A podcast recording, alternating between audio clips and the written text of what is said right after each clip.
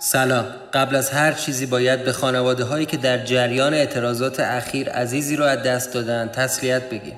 ما نمی‌خوایم اینجا در مورد اتفاقای اخیر کشورمون صحبت کنیم. ولی امیدواریم روزی برسه که مردم این کشور انقدر تحت فشارهای مختلف نباشن و حق اعتراض به رسمیت شناخته بشه و به قیمت جان آدم ها تموم نشه. بار دیگه به همه شنوندگان عزیز تسلیت میگیم و امیدواریم روزهای بهتری در انتظار کشور قدیمی و کهنمون ایران باشه. چون مردم ایران لایق اوضاع بهتر از این هستند سلام مجدد. مثل همیشه باید بگم که اگر قسمت های قبلی ما رو گوش نکردید بهتر برگردید و ساعت صفر رو از قسمت اول دنبال کنید. چون پادکست ما یه مجموعه داستان سریالیه که قسمتاش به هم مرتبطه.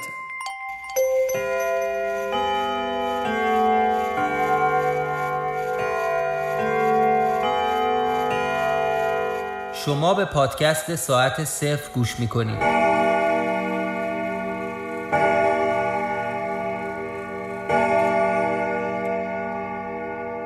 قسمت هفتم. باور کردنی نبود که بعد از گذشت بیشتر از سی سال پاکت نامه هنوز توی باغچه بود. یعنی ممکنه اردوان اینو ندیده باشه؟ شایدم دیده و نخواسته بهش دست بزنه. ولی باورم نمی‌شد. هنوز اونجا بود و این همه سال زیر بارون و برف نپوسیده بود. اون موقع احتمال دادم که شاید اینم از تاثیر این خونه است. نامه رو از توی باغچه برش داشتم و سعی کردم خاکش رو پاک کنم. درست مثل همون جملاتی که آرش توی نوار گفته بود اولین چیزی که جلب توجه می‌کرد اون جمله قرمز رنگی بود که نوشته بود لطفا باز نشود. به نظر غیرعادی میومد نامه رو گذاشتم توی کیفم و با بقیه چیزایی که از تو خونه برداشتم راه افتادم سمت خونه خودم.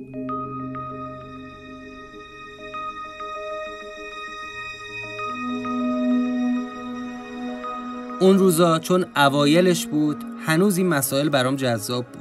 یه جورایی هم هیجان انگیز بود هم ترسناک. واسه همین با وجود اینکه از دست هانی ناراحت بودم ولی دلم می‌خواست این قصه ها رو براش تعریف کنم. فکر می‌کردم حتما براش جذابه.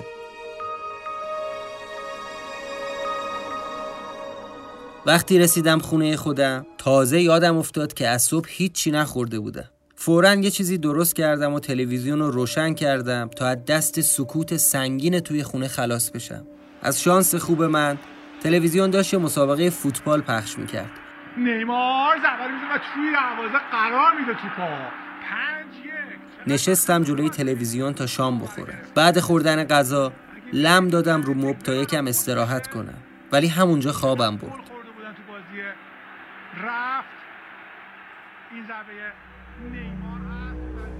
فردا صبحش. اصلا دلم نمی‌خواست برم سر کار. یه جورایی برام مهم نبود که بعدش چه اتفاقی قراره بیفته.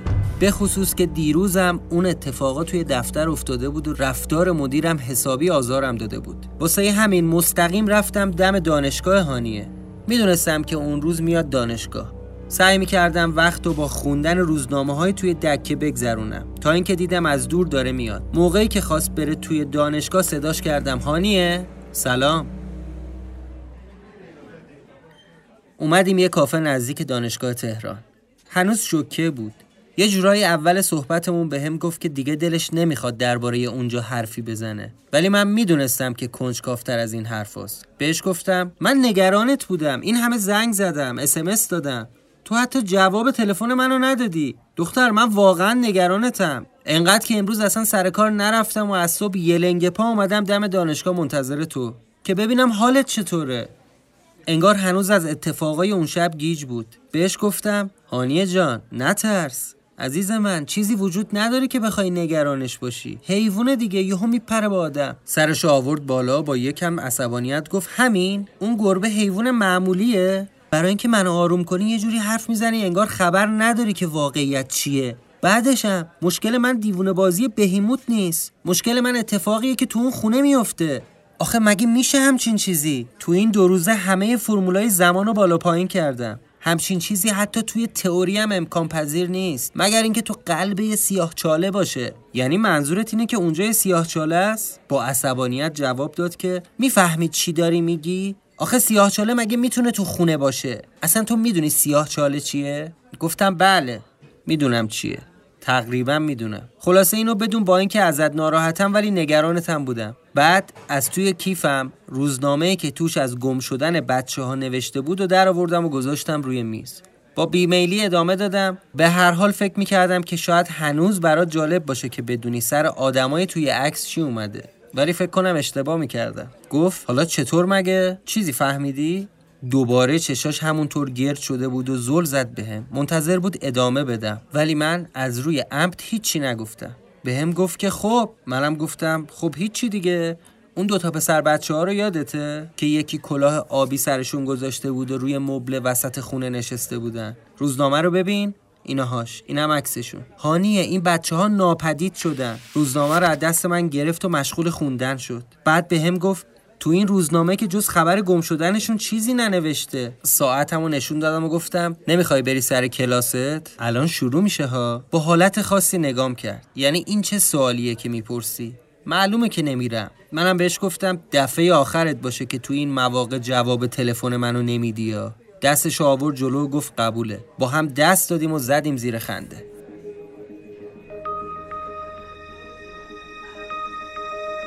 اول از آرش گفتم. که یه بچه خاصه و اینکه چه اتفاقی برای پدرش افتاده. اوضاع توی مدرسه و گوشگیر بودنش رو برای هانیه توضیح دادم قصه این بچه ها خیلی عجیبه. اصلا نمی‌تونی باور کنی که چطور سر از اون خونه در آوردن براش سوال شده بود که من چطوری خبردار شدم. کل اتفاقای دیروز رو تعریف کردم که رفتم تو اون خونه و موقع مرتب کردن ملافه تخت یه جعبه زیر تخت پیدا کردم که توش سه تا نوار بود. که از اون سه تا نوار دو تاشو گوش داده بودم بهم گفت خب نوار سوم چی؟ گفتم هنوز گوش نکردم نوار آخر رو. دیشب خیلی خسته بودم. اومدم خونه خودم که تو خونه گوش کنم که از خستگی خوابم برد. الانم همرامه. تا با خودم فکر کردم که اول بیام تو رو ببینم و از حالت باخبر بشم. اما هانیه موضوع فقط نوار آخری نیست. گفت یعنی چی؟ پس موضوع چیه؟ نامه رو بهش نشون دادم و گفتم اینم قسمتی از موضوعه. این نامه مال خیلی سال پیشه هانیه مال 40 50 سال پیشه. البته بازش نکردم هنوز. ولی تو یکی از نوارا آرش در مورد این نامه حرف می‌زنه. هانیه به کل گیت شده بود. حقم داشت. کاغذ یادداشتامو در آوردم و خلاصه ماجرا رو براش تعریف کردم. ازش پرسیدم که اصلا دلت می‌خواد همه نوارا رو از اول خودت هم گوش کنی؟ اونم موافق بود. بعد گفتم خب کجا بریم؟ ببین هانیه دو تا انتخاب بیشتر نداریم. یا باید بریم خونه من یا باید بریم اونجا. چون این نوارا رو توی کافه و دانشگاه و خیابون و پارک نمیشه گوش کرد. در عین ناباوری بهم گفت اگه کلید اون خونه باهاته بلند شو بریم اونجا.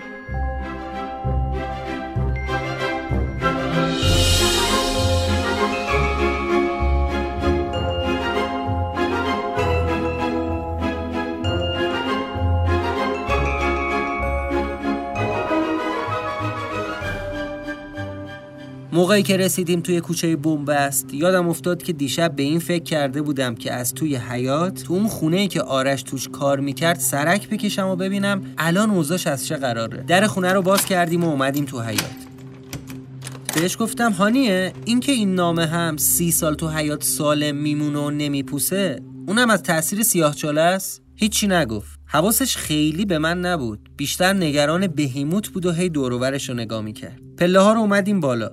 از این ارتفاع می‌تونستم لبه دیوار همسایه رو بگیرم و خودم رو یکم بکشم بالا تا بتونم توی خونه رو دید بزنم. خونه پلاک شست مثل همین خونه خونه قدیمی بود. با یه حیات نسبتا کوچیک.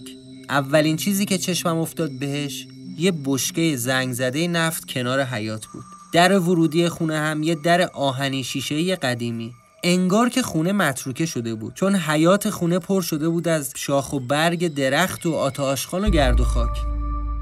اومدیم تو خونه.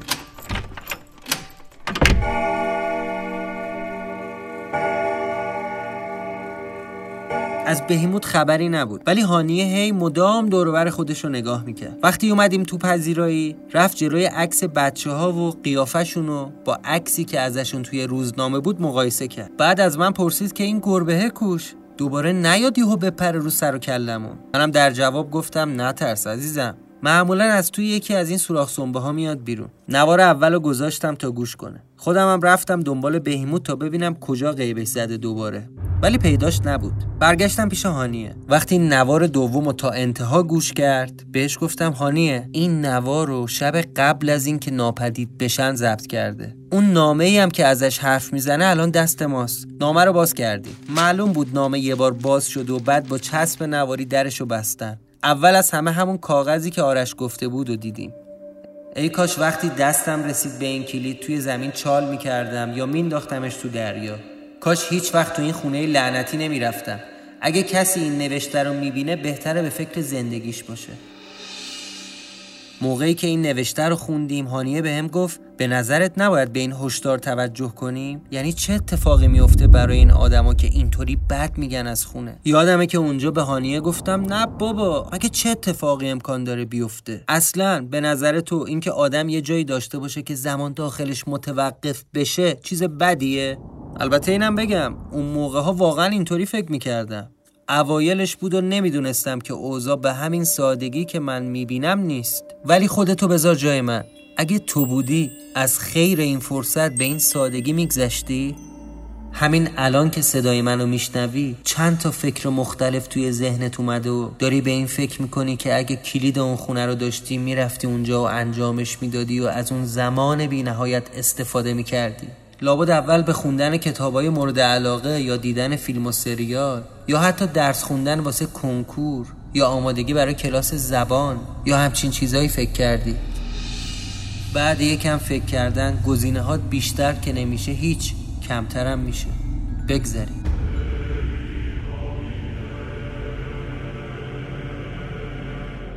با هانیه پاکتنامه رو برانداز کردیم دیدیم انگار اون جمله لطفا باز نشود رو کسی عمدن نوشته که توجه جلب کنه.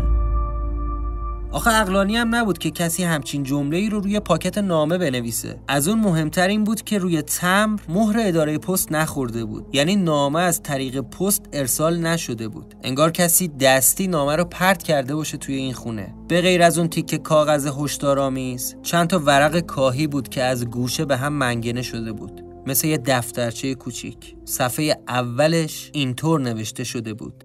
من عطا بهاری هستم افسر اداره آگاهی تهران 31 ساله. این نامه شرح حال زندگی من و همسرم نرگس بختیاری است و همه اتفاقاتی که برامون در یک هفته اخیر افتاده. نمی‌دونم نامه من به دست چه کسی باز میشه یا چه کسی اونو می‌خونه. شاید الان تو خونه شماره 58 نشستی. روی همون مبل قهوه‌ای که من قبلا نشسته بودم و این نامه رو نوشتم. یا شاید هم جای دیگه هستی. تمام چیزهایی که تو این نامه می‌خونی عین به عین برای من اتفاق افتاده. من توضیح کامل همه اتفاقات رو نوشتم. چون دلم نمی‌خواست با دستگیر شدنم باعث و بانی اصلی این ماجراها فرار بکنه تصمیم گرفتم خودم برم و هر جای جهان که باشه پیداش کنم. برای همین اعترافاتم رو توی این نامه نوشتم. به خاطر اینکه احتمال دستگیر شدنم بالاست خودم نتونستم که این مدارک رو به همکارم برسونم. به اداره پستم اعتباری نیست چون ساواک اغلب نامه ها رو بررسی می‌کنه. پس لطفا هر کسی هستی یه لطفی در حق من بکن و این پاکت نامه رو به یه طریقی برسون به دست صدفان جلالی همکار من تو اداره اول آگاهی تهران. هانیه به هم گفت اینجا چه خبره؟ چرا هر کی اینجا بوده یه نامه گذاشته واسه نفر قبلی؟ نکنه اینم رسم خونه است. سرم آوردم بالا و دیدم یکم مسترب شده. خودم هم همینطور. اون موقع برام همه چی مثل یه بازی کامپیوتری بود. انگار هنوز باورم نشده بود که بابا این شوخی نیست. برای اینکه هانیه بیشتر از این نترسه و دوباره حالش بد نشه بهش گفتم هانیه ول کنین نامه رو بابا. 40 50 سال ازش گذشته. بذار نوار آخری رو گوش کنیم ببینیم این بچه ها قصهشون چی شدن. نوار سوم رو گذاشتیم.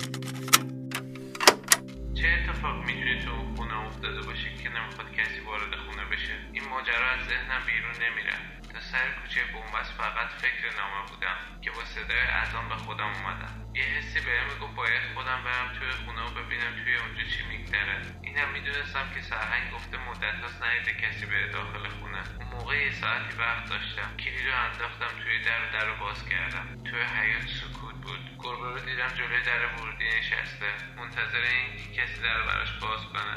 در ورودی رو باز کردم و وارد خونه شدم. همین که قدم اولم گذاشتم توی خونه صدای دینگ دینگ رو از توی خونه شنیدم. گربه با سرعت از کنارم پرید توی خونه.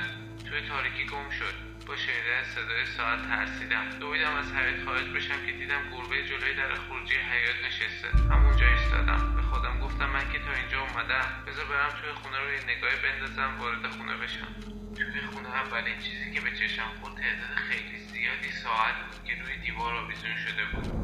انگار زمان برای اعضای این خونه خیلی مهمه. طرف دیگه اتاق تلویزیون و رادیو بود. با یه مبل دو نفر جلوش. یه میز تحریر با کلی کاغذ و کتاب روش. کنارش هم یه تلفن قدیمی روی دیوار. بالای میزم چند تا قاب عکس.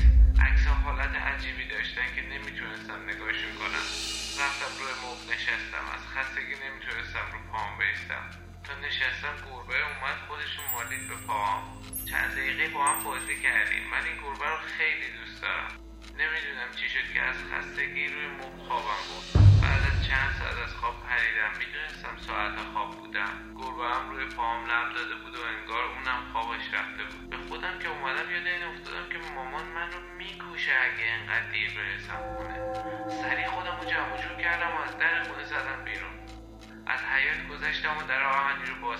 در پشت سرم بستم شنیدم صدای اذان میاد. یعنی من کل شب خوابیده بودم. موقع اذان صبح بود ولی خیابونا پر از ماشین بود. این چیزیه که نمی‌تونم بفهمم. به خاطر همین این نوارا رو ضبط کردم. تا رسیدم خونه دیدم مامان جلوی در نشسته بود. شروع کردم بگم مامان ببخشید عذر می‌خوام. مامان زد زیر گریه. منو بغل کرد. پشت سر مامان ساعت رو دیدم. ساعت هفت بود. مگه میشه؟ من مگه میشه باید باید اینو به کسی بگم؟ میترسم. فکر کنم دارم دیوونه میشم. فردا صبح که اسمم ببینم باید همه چی رو بهش بگم. به هانیه گفتم ببین این آخرین شبی بوده که توی خونشون بوده و صبحش هم که از خونه اومده بیرون دیگه برنگشته خونه. حتی مدرسه هم نرفته. ولی هانیه چرا هیچی از فرداش نگفت؟ یعنی چه اتفاقی براشون افتاده؟ هانیه گفت احتمالا برای دوستش تعریف کرده و اونم باور نکرده. مثلا گفته منو ببر اونجا رو ببینم و بعد با هم اومدن اینجا. بعد با دست به عکس اشاره کرد و گفت اینم سندش. گفتم خب اصلا هرچی گم شدنشون چطور اتفاق افتاده؟ برای این سوال جوابی نداشتی. هانیه ببینیم بچه چه حسی داشته وقتی فکر می‌کرده چون دیر اومده خونه احتمالا مامانش از غروب تا طلوع آفتاب دنبالش میگشته. حق داره بچه انقدر وحشت زده باشه و اول نوار بگه میترسم و دارم دیوونه میشم. صحبتامون با هانیه همینطور داشت ادامه پیدا می‌کرد که متوجه شدیم صدای موزیک روی نوار یهو قطع شد. بعد دوباره صدای آرش اومد. اون موقع نمی‌دونستیم که آرش بازم صدا ضبط کرده. چهارشنبه 14 آبان 1365 امروز صبح که در خونه رو باز کردم دیدم حسام جلوی در ایستاده بارون شدیدی میومد اون خیس خالی شده بود. تا دیدمش جواب سلامش هم ندادم به سرعت ماجرای دیروز و اینجا رو براش تعریف کردم. تازه تونستم یه نفس راحت بکشم. حسام توی پارک نزدیک مدرسه وایساد. نگاش کردم. دست کرد از کوله پشتیش کلاش رو در آورد و گفت بذار سره. داری شبیه گربه خیس میشی. بعد یه نگاهی به ساعتش کرد و گفت همینطوری نیم ساعت دیر کردیم. منتظر بود من یه چیزی بگم ولی من چیزی نگفتم. بعد حرفش رو ادامه داد که آرش ببین من حالم خوب نیست. دیشب بابای دیوونم به خاطر اون یکی زنش من کلی کتک زد. از درد نتونستم بخوابم. حوصله مدرسه هم ندارم. اگه کلید اونجا باهاته بیا یواشکی. بریم تو اون خونه. اگه اون موقع می‌دونستم پیشنهاد حسام به این تصمیمی که الان با هم گرفتیم می‌رسه شاید هیچ وقت قبول نمی‌کردم. اما الان راضی هم که قبول کردم. بالاخره رسیدیم در خونه. حسام بیشتر از من دلخوره داشت. اومدیم اینجا. چند دقیقه ما تو مبهوت خونه شدیم. این دفعه با خیال راحتی کل خونه رو برانداز کردم. اینجا خیلی عجیبه. کلی هم وسایل قدیمی داره. در دیواراش هم انگار بوی چوب سوخته میده. ولی حس خوبی به من میده. حسامم برای من شبیه یکی از اعضای این خونه شده بود. همین که اومدیم اینجا تبدیل به خونه شد. عجیب مرموز دوست داشتنی. همینطور با حسام اینجا وقت گذراندیم در و دیوار رو نگاه کردیم. توی یکی از کموده شطرنج پیدا کردیم. حسام بلد نبود. من بهش یاد دادم. چند دست بازی کردیم. از بازی کردن خسته شدیم. اومدیم طبقه دوم روی تخت بزرگ بلا شدیم.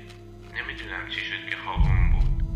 با تکون دادن حسام از خواب بیدار شدم. نمی‌دونستم چقدر بود که اینجا بودیم. ساعت از دستم در رفته بود. یادم افتاد که یه خواب عجیب دیدم. خواستم براش تعریف کنم که دیدم نیستش. از روی تخت بلند شدم و صداش زدم. رفته بود طبقه پایین. پشت سر هم هی منو صدا می‌کرد. تا اینکه یهو صداش قطع شد. دل هوره گرفتم. لباسمو پوشیدم و کلاهمو از زیر تخت برداشتم و گذاشتم سرم. بودو بودو اومدم پایین. فکر کردم شاید کسی اومده. و یه شاید حسام از خونه رفته بیرون. پله ها رو که اومدم پایین دیدمش. نشسته بود روی مبل و تکون نمی‌خورد. اولش فکر کردم داره با هم شوخی می‌کنه. می‌گفتم حسام حسام تکون نمی‌خورد. انگار مرده بود جواب نمی‌داد. با ترس اومدم جلو ببینم چی شده. شبیه مجسمه شده بود. رفتم پشت سرش دستم گذاشتم رو شونش تکونش دادم. انگار نه انگار. اومدم رو کاناپه کنارش نشستم. تازه اونجا دیدم که گربه سیاه نشسته جلو پای حسام و زور زده تو چشاش. تا چشمم افتاد به گربه یه دفعه شروع کرد به حرکت کردن. حسامم با اون تکون خورد. بعدش هرچی به حسام گفتم چرا اینجوری شده بودی؟ گفت چجوری؟ جوری نشده بودم.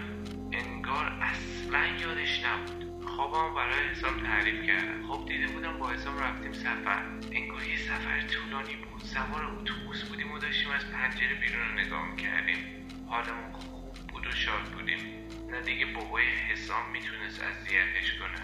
نه من دیگه شرایط سخت بعد گم بابا رو تحمل می‌کردم انگار دیگه نه خبری از جنگ بود نه کاپشن سبزا. حتی کسی که مجبورمون کنه جور دیگه ای باشیم که واقعا نیستیم. وقتی خوابم براش تعریف کردم به هم نگاه کردیم و زدیم زیر خنده. با هم یه تصمیم گرفتیم البته اون موقع هنوز چیزایی که تو این نامه نوشته بود و نخونده بودیم واسه همین می‌خواستیم یه جای دیگه بریم. ولی بعد خوندن نامه تصمیم گرفتیم بریم فضای شیراز. فرستنده این نامه رو پیدا کنیم. اگه خودم اینجا نیومده بودم حرفای توی نامه رو باورم نمی‌شد. ولی وقتی دیشب همین اتفاق برای خودم افتاد باورم شده شاید خودم بتونم بابامو پیدا کنم. به مامان گفته بودم وقتی بابا مجروح میشه از جبهه فرستاده بودن شیراز. اما معلوم نیست چه اتفاقی براش افتاده و چی شده که بابا گم شده. مطمئنم اگه برم شیراز می‌تونم بابامو پیدا کنم یا حداقل یه خبری ازش بگیرم. الان حسام رفته بیرون یکم خرید کنه و غذا بگیره. بعدش هم بریم ترمینال. حسام یکم پول داشت. منم پولی که دیشب سرهنگ بهم داد و دارمش. پولامون گذاشتیم رو هم به اندازه هست که بتونیم بلیط بخریم و بریم شیراز. فقط باید زود راه بیفتیم تا همه فکر کنن مدرسه ایم. وسایل مدرسه هم همینجا زیر تخت قایم می‌کنم که کسی نفهمه از مدرسه فرار کردیم. تا حالا بدون خانواده سفر نرفتم. یکم هیجان دارم یکم میترسم. ولی خیلی خوبه با حسام دارم سفر می‌کنم. کاش نوارم همراه بود. می‌تونستم خاطرات سفر رو ضبط کنم. فکر کنم این نوار داره تموم میشه. به همدیگه نگاه کردیم و سکوت و تعجب هانیه گفت این بچه ها چی کار کردن؟ آخه چرا از خونه فرار کردن؟ بعد یعنی هیچکس نتونسته این بچه ها رو پیدا کنه؟ یا اصلا تو ترمینال چطوری بلیت خریدن؟ گفتم نمی‌دونم لابد زمان جنگ مملکت شلوغ پلوغ بوده دیگه اما قطعا دلیل اصلی رفتنشون این نامه هست تو فساد چه خبر بوده که اینا تو دنیای بچگیشون حاضر شدن از خونه فرار کنن و برن اونجا؟ بعد تازه با اون چیزایی که اول این نامه نوشته اصلا بعید نیست که آدرس فرستنده رو علکی نوشته باشه. بابا طرف میگه تو این خونه نشستم و دارم نامه می‌نویسم. خواستم ادامه نامه رو بخونم که هانیه دستم رو گرفت. گفت ولش کن. ببین بیا نخونیمش. همینجوری فکر من درگیر میشه آخه. بهش گفتم از چی میترسی هانیه؟ این نامه واسه چل سال پیشه. بذار ببینیم قصه یارو چیه. گفتش نه نه تو رو خدا ولش کن. ببین من اصلا نمی‌خوام بدونم قصه یارو چیه. همینطوری من دو شبه نتونستم تنها تو اتاقم بخوابم و مامانم اومده پیشم. هنوز جمله هانیه تموم نشده بود که صدای تلفن بحثمون رو قطع کرد. هانیه با تعجب گفت اه مگه این کارم می‌کنه؟ من که یاد تلفن اون شب افتاده بودم چیزی نگفتم. چون نمی‌خواستم هانیه بیشتر بترسه. پاشد بره به سمت تلفن جلوشو گرفتم. گفتم هانیه ور ندا ور ندا ولش کن. نگام کرد و گفت آخه چرا؟ گفتم آخه یه دفعه دیگه هم زنگ خورده بود. من جواب دادم. گفت خب چی بود؟ چی می‌گفت؟ نمی‌دونستم باید چی بگم. ممن کردم و گفتم فکر کنم اشتباه گرفته بود. اصلا صداش رو درست نمی‌تونستم بشنوم. نویز داشت خشخش می‌کرد. با زنگ خوردن تلفن سر و کله بهیموتم پیدا شد و دوباره اومد زیر تلفن نشست. من معنی این کارو می‌دونستم. فقط نمی‌دونستم با وجود هانیه چیکار باید بکنم. از طرفی دلم نمی‌خواست هانیه تلفن رو جواب بده. اومدم به سمت بهیموت که مثلا نازش کنم و وقت رو تلف کنم تا تلفن قطع بشه. ولی بهیموت نمیذاش بهش دست بزنم و هی خودش رو می‌کشید کنار. تلفن دوباره زنگ خورد. یه نفس عمیق کشیدم و گوشی رو برداشتم. توقع داشتم دوباره همون صدای دفعه قبلی باشه. الو؟ الو؟ الو بفرمایید الو.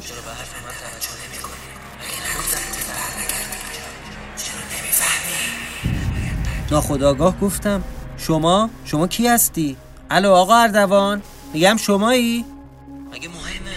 چه اهمیتی داره؟ نباید برگردی اینجا می‌فهمی؟ نباید برگردی چرا به حرفام گوش نمی‌کنی؟ داره دیر میشه. داره دیر میشه برو. دیگه که داره دیر میشه. و بعد گوشی رو قطع کرد. هانیه مدام می‌پرسید که کی بود؟ چی می‌گفت؟ میگم کی بود؟ چرا جواب نمیدی؟ گفتم هانیه نمی‌دونم. انگار مزاحم بود. اولش فکر کردم اردوانه ولی اون نبود. بعد گفت خب چی می‌گفت؟ گفتم چرت و پرت. هی می‌گفت الو الو. منم می‌گفتم الو ولی جواب نمی‌داد. اومدم نامه رو از روی میز برداشتم و گذاشتم تو کیفم. دست هانیه رو گرفتم و فورا از خونه اومدیم بیرون. این دفعه من بودم که داشتم از درون میلرزیدم. حالا هانیه یکم تعجب کرده بود و گفت به گربه آب و غذا ندادی یا؟ درم قفل نکردی. چی بهت گفت پای تلفن که اینجوری شدی؟ رنگت پریده؟ گفتم هیچی. باور کن هیچی اصلا صداش درست نمی اومد نویز داشت خشخش می‌کرد. مطمئن بودم که هانیه می‌دونست دارم بهش دروغ میگم ولی به روم نیاورد. اون موقع تازه داشتم میفهمیدم که دلیل هشدار و اختار آدمایی که تو این خونه بودن واسه چیه که هی می‌گفتن ما پشیمونی این فکر از سرم بیرون نمی‌رفت. ولی دیگه حتی به هانیه هم نمی‌تونستم بگم که صدای پشت تلفن شبیه صدای خودم بود. انگار خودم بودم که داشتم به خودم التماس می‌کردم که دیگه بر نگرد تو این خونه. ولی چرا؟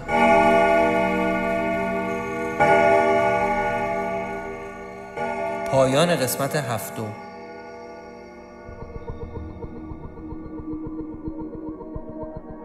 اگر عضو توییتر یا اینستاگرام هستید از هشتگ پادکست ساعت صفر استفاده کنید تا ما از نظرات شما درباره این داستان باخبر بشید شما می‌تونید پادکست ساعت صفر رو در همه اپلیکیشن های پادگیر پیدا کنید. فقط کافیه عبارت ساعت صفر رو به فارسی سرچ کنید. قسمت هفتم پادکست ساعت صفر در هفته دوم آذر ماه 1398 ثبت شده. این قسمت رو من امین متین با همکاری هادی تامه برای شما نوشتیم و خوندیم. منتظر قسمت بعدی ما باشید.